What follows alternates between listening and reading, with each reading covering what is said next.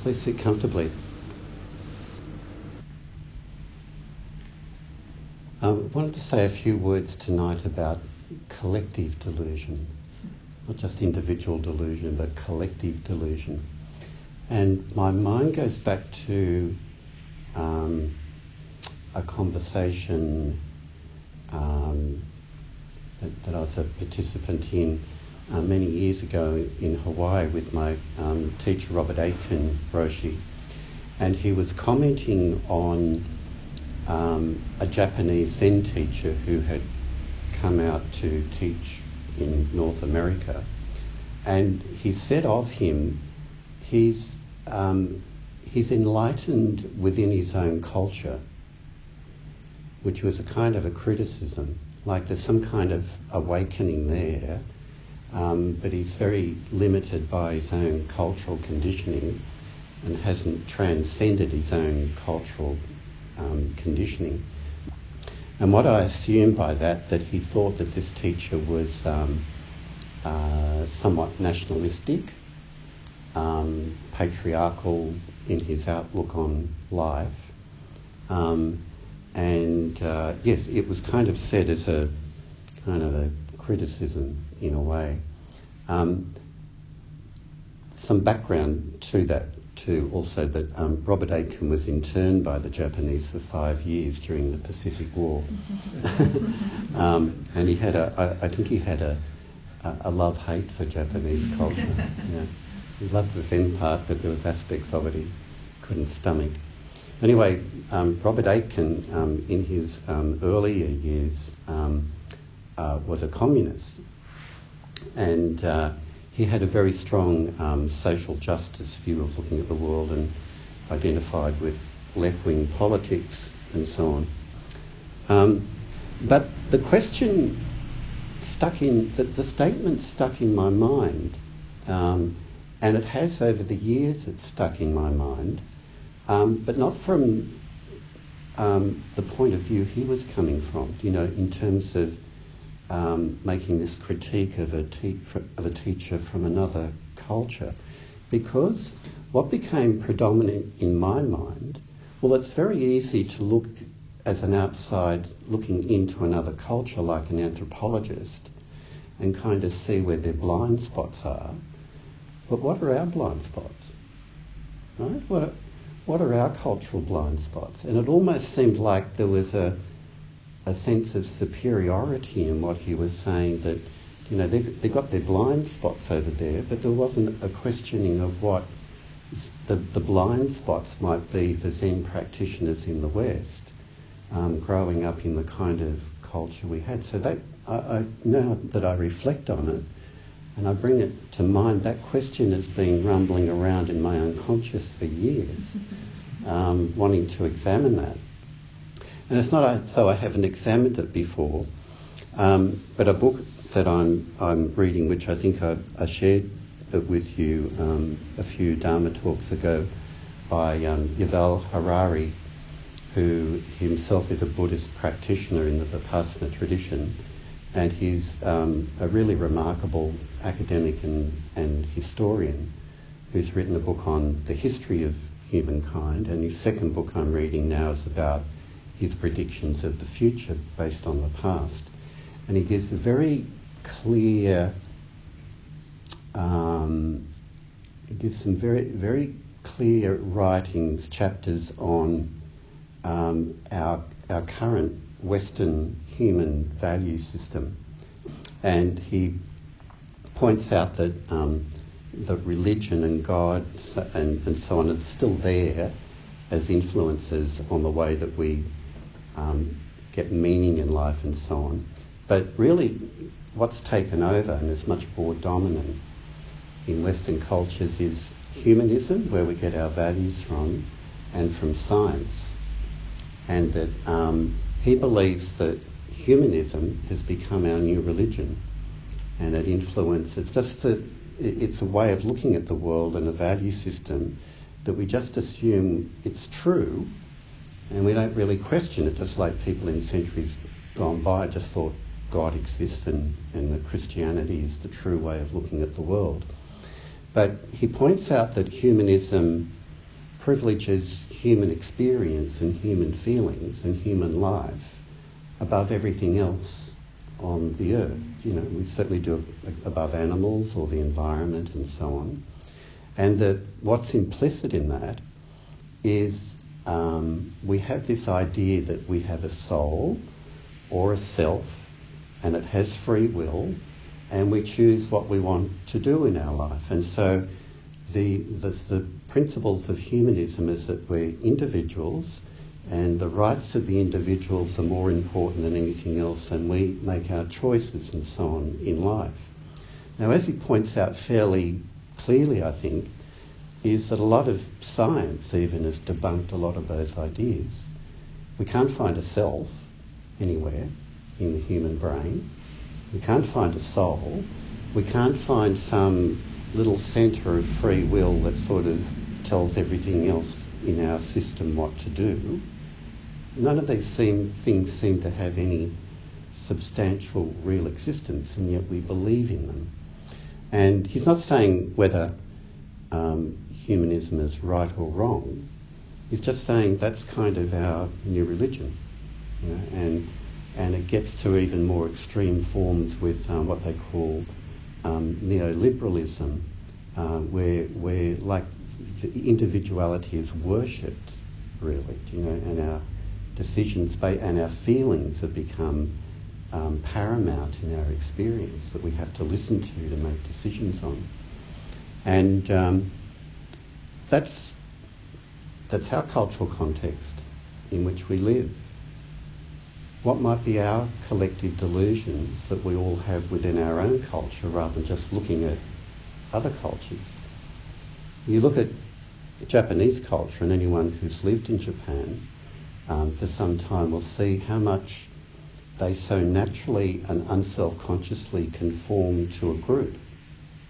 And it's confronting for Westerners often when you go there to see how easily they do it and and they see us as being very individualistic and standoffish and um, um, having reservations about joining in and, and losing our individuality and so on. So it depends which cultural outlook you take. You know, is the group paramount or is the individual paramount? They're just human values. They're just human constructions about what is right and wrong. And um, there would be an argument that while there's a lot of good things that come with humanism, like with human rights and so on, uh, that it also leads to a somewhat very um, narcissistic way of being in the world. And you've heard me talk about that, and there's many books written about how um, Western culture is becoming um, more narcissistic. So there's a downside to it as well.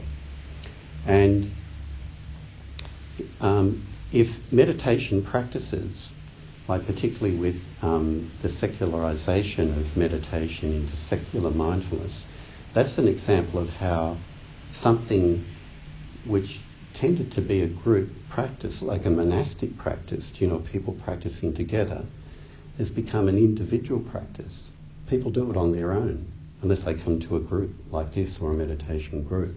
So it becomes a very individually focused group about trying to change the way I'm feeling and the way I feel about me, but it's not focused on a broader view of the world, you know, or mindfulness of others necessarily, just mindfulness of myself.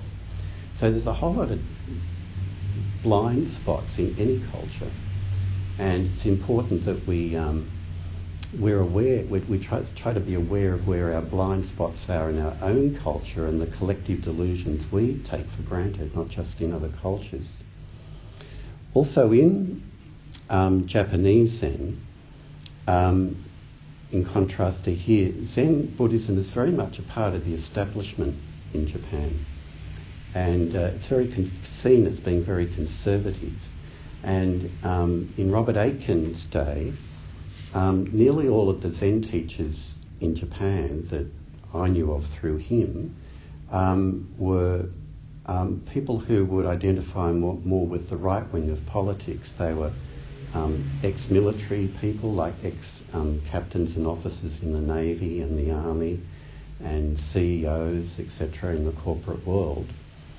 And by contrast, um, Zen teachers in Australia tend to be psychologists, educators, social workers, um, academics, you know, artists, etc., which identify more with left-wing politics. And particularly, like in the US and Australia, um, is that now Zen is associated not with the right wing of politics, but with the left wing of politics, with kind of a socialist feminist view of the world. And what I want to say about that is that um, there is right wing Zen, and there's left wing Zen, and there is Zen. Right? And Zen itself is just um, a non conceptual way of experiencing life, right? And, and, and relating to life in a non egoistic and non violent kind of way. But to appropriate it to right wing politics or to appropriate it to left wing politics, it's not about them at all. That's just what people add on to it. Just like in um, in Christianity, you know, Christianity is being used to um, validate right wing politics and left wing politics. Right? But it's just Christianity. Uh-huh. And um, I think um, in the US and in Australia, that people of left-wing politics who practice Zen um, somehow think I think a correction's been made. You know, they got it wrong over there because it was right. And now it's this kind of softer, more compassionate left-wing politics, and so it's right now. Uh-huh. Um, but with left-wing politics also comes identity politics, which is a really corrosive um, kind of um, uh, distortion of human rights and so on, where people get so angry and hostile towards one another, which is not in the spirit of Zen at all. And um, so, what I want to emphasise in this talk is that we all live in a, in a world of intersubjectivity where human beings all through the ages, whether it's through religion or beliefs or whatever, have collective views that they hold that they just assume to be true. But the thing we've got to remember, as Harari points out from his Buddhist meditative experience, they're all just mental constructions of the mind. Mm-hmm. That's all. They're, they're all part of the relative world. Mm-hmm. So we can choose this one or that one or that one, but there's no absolute truth in any of them at all. They're just constructions of the mind.